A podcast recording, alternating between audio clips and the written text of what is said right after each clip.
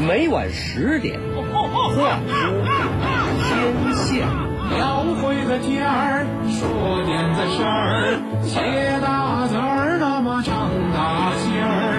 过去的事儿和那过去的人儿，现在的人儿和现在的事儿，千秋万世历史的事儿，也是那百姓的心里边的事儿。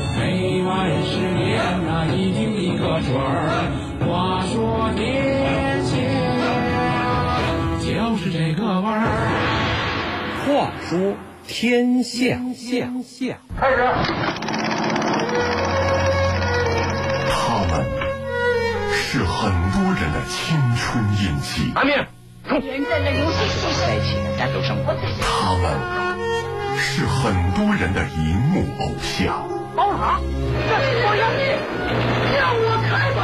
现在，听他们讲电影的故事。往后一仰就变成半人，往前就变成实习，好像不提倡。学学了很长时间，摔那屁股尿。他们用生命塑造了一代人的灵魂，我们用声音传递那个时代的情怀。联手将小说搬上电影幕后，在中国电影诞生一百一十周年之际，话说天下周末版，罗宾为您带来由中国传媒大学崔永元口述历史研究中心支持制作的电影传奇，敬请收听。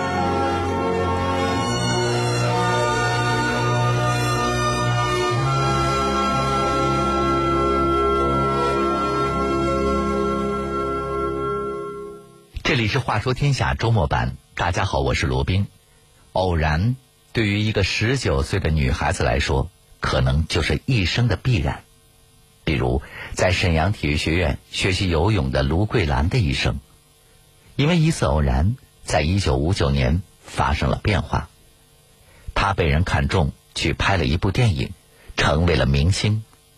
这是一部怎样的电影呢？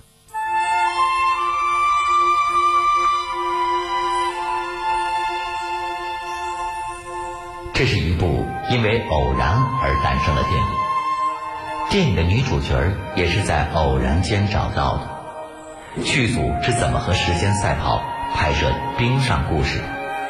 偶然得来的故事为什么会成为经典？罗宾为您带来电影传奇系列之《冰上姐妹》。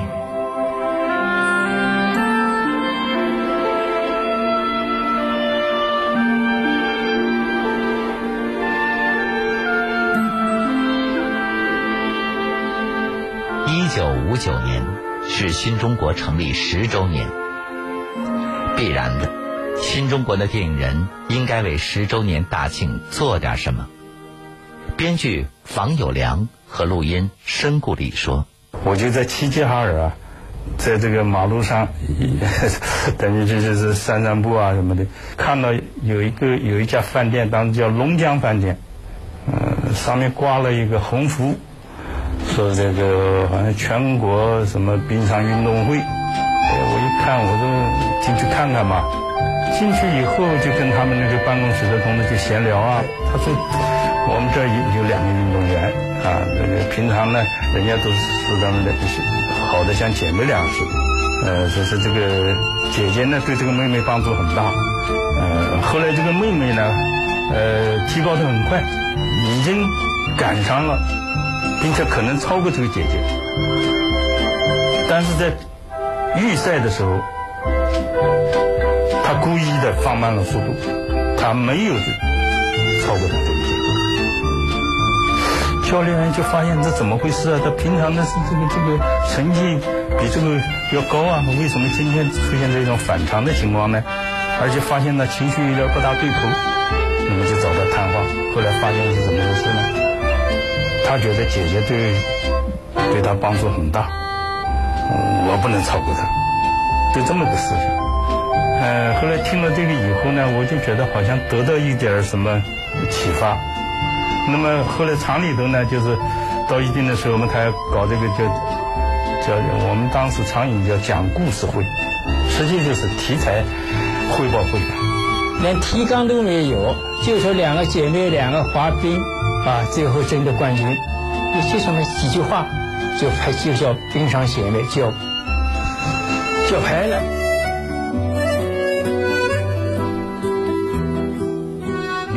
既然剧本是偶然得来的，编剧兼导演的武兆堤就必须循着偶然的思路干下去。在没有成型剧本的情况下，来到哈尔滨的剧组面临着两件大事儿。本片的美术王崇说：“像我选景吧，去了好多地方。在哈尔滨，我选的哈尔滨那个那个体育场，当时哈尔滨都都要解冻了，不行了，用冰全景一看呢，冰冰都化了，怎么办？就得拍近景。”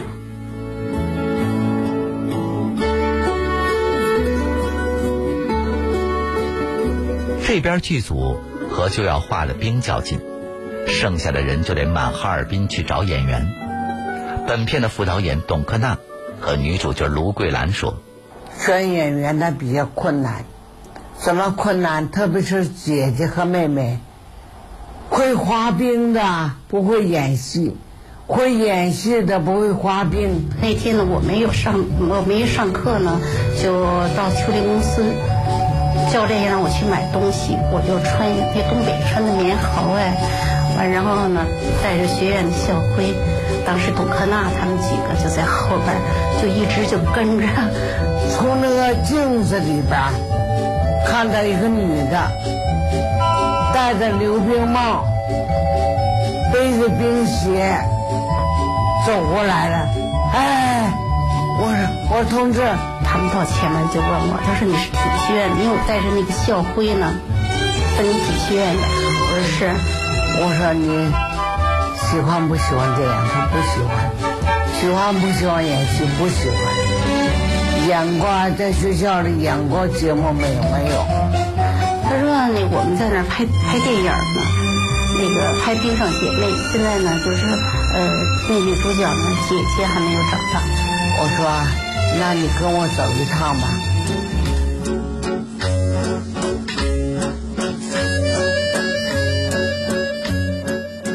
房有良和武曌堤的剧本也差不多了，姐妹又增加了两个。这次没从大街上找，因为他们偶然在话剧团看上了一个女孩于中静，她将在影片中扮演中学生于丽萍，还缺一个年龄最小的。武兆迪通过北京体委找来了小女孩林莹，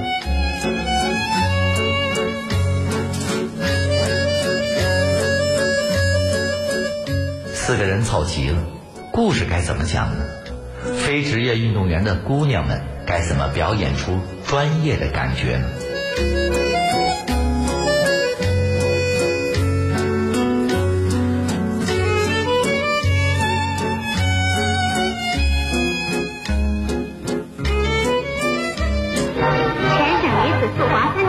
比赛现在已经开始了我们全市的观众都以极其热烈的心情，期望着滑冰运动员再接再厉，打破全国三千英尺的全国最高纪录。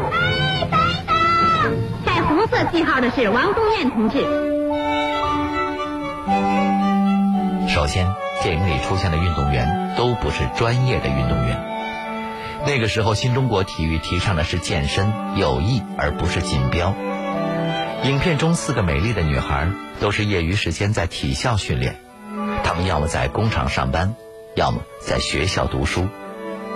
阳光扮演的是王东艳，和卢桂兰扮演的丁淑萍是业余体校里速滑成绩最好的两个选手，但是王东艳看到了丁淑萍的成绩要超过她了，就有点不高兴。东艳，咱不是说了吗？谁跑前边也不骄傲。那后里不生气，可你就谁生气了？四个姐妹都齐了，故事讲的就是她们之间的友谊和矛盾。其实有没有戏剧冲突还在其次，最主要的是滑冰，毕竟这可是一部体育片。于中静、林莹和卢桂兰说：“都会滑，但是像运动员那么滑那就不行，不是专业滑冰。”片头现在你还可以看得到，有我那个呃做那个扳腿平衡，啊出了国去，一会儿再回来。后来大概只是做了就做了片头，里边拍的滑的特别快，里边镜镜头接来接去的，那脚都不是我的，是人家那个当时真的运动员参加全国比赛滑冰比赛运动员那个脚的特写。好在有替身，不过这拍摄的方式就和平时不一样了。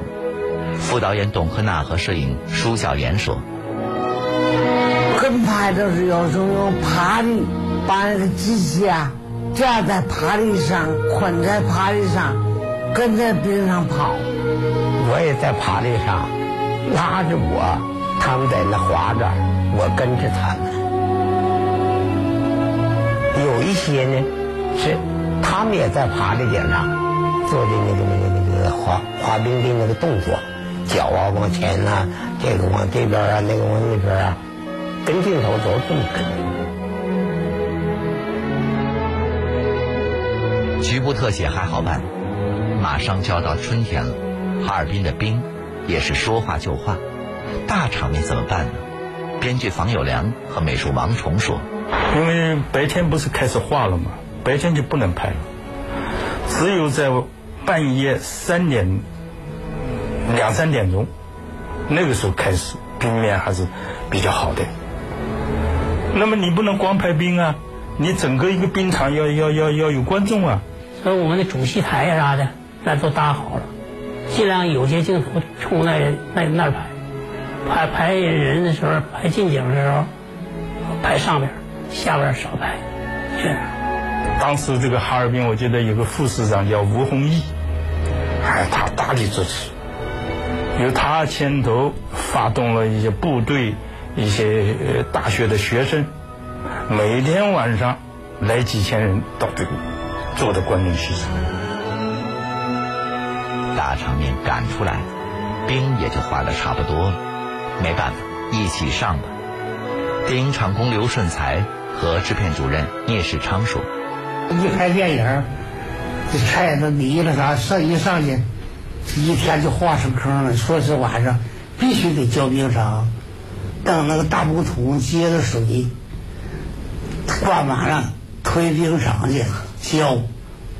第二天早上五点钟，全组人呢都得到冰场去，那刮刮冰的冰刀，得把那冰面刮的。非常平。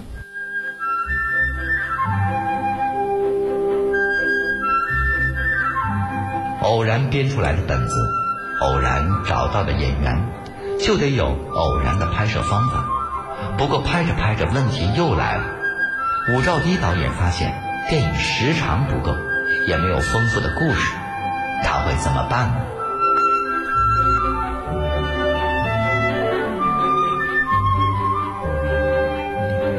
武兆基决定增加爱情戏，虽然这么做会引来挨批判的风险，但是导演还是把戏加上了。在影片中，姐姐丁淑萍已经有了喜欢的人，那么就只能在妹妹于丽萍身上做文章了。扮演于丽萍的于中静说：“该回去了吧？你们夏季锻炼不是明天就要开始了吗？”“是啊。”片子出来以后吧，也接到很多观众的来信，也提这个问题，说你那么小就谈恋爱。实际这个剧本呢，在最初的时候没有这段戏，这段戏是后加进去，所以他前面就因为没有这段戏，他就是前面拍的过程当中就很单纯。我也不知道该怎么办。你喜欢他吗？影片中，丁书平喜欢上了歌唱家罗琳。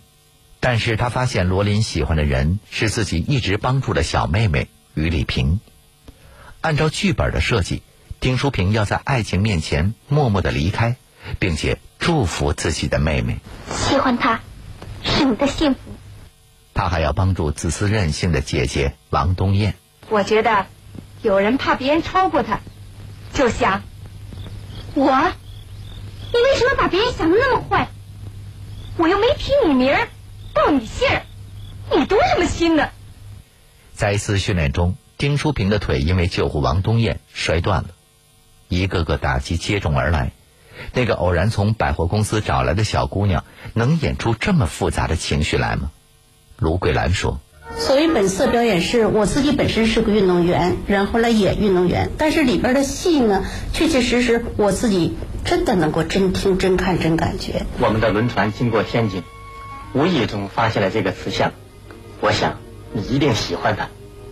当时董克娜和武招娣两个都眼睛那么盯盯，跟着我，深在启发我。他说：“小罗，你现在腿摔伤了，你再也不能上兵了，你再也不能为国家争取荣誉了。”那时候说启发的就这样说。当时做做一个运动员的话呢，那腿意味着什么呀？所以他这一说的时候，本来我心已经，他在这一说，我情绪马上又就上来了。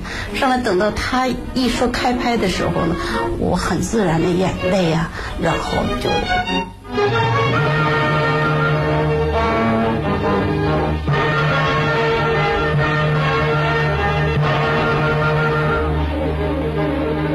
但因为他那个镜头需要叠印的画面，挺长的镜头，所以那镜头一次就拍完了。他们大伙儿也都觉得好像我挺会演戏，其实也不叫会演戏那时候。所以从运动员到演员这个过程当中呢，所以偶然，但是好像也还比较自然。副导演董克娜是这么评价卢桂兰的：说她糊里糊涂演了个女主角，到时候带着片子出国。带他糊里糊涂出国，回来跟我讲说：“董老师，我怎么怎么到现在还不明白我怎么演的这么个主角。”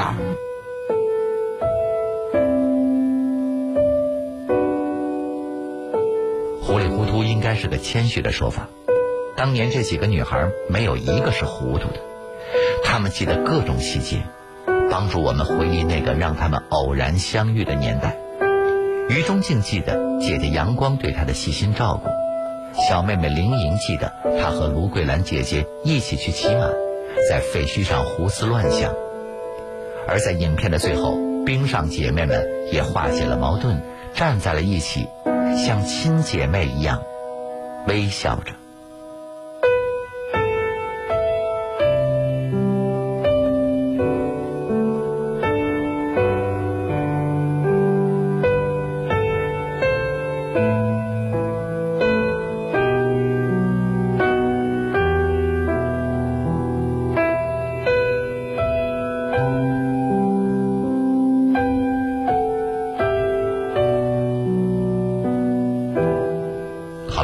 上姐妹的故事就和大家聊到这里，这里是《话说天下》周末版，我是罗宾，明天晚上。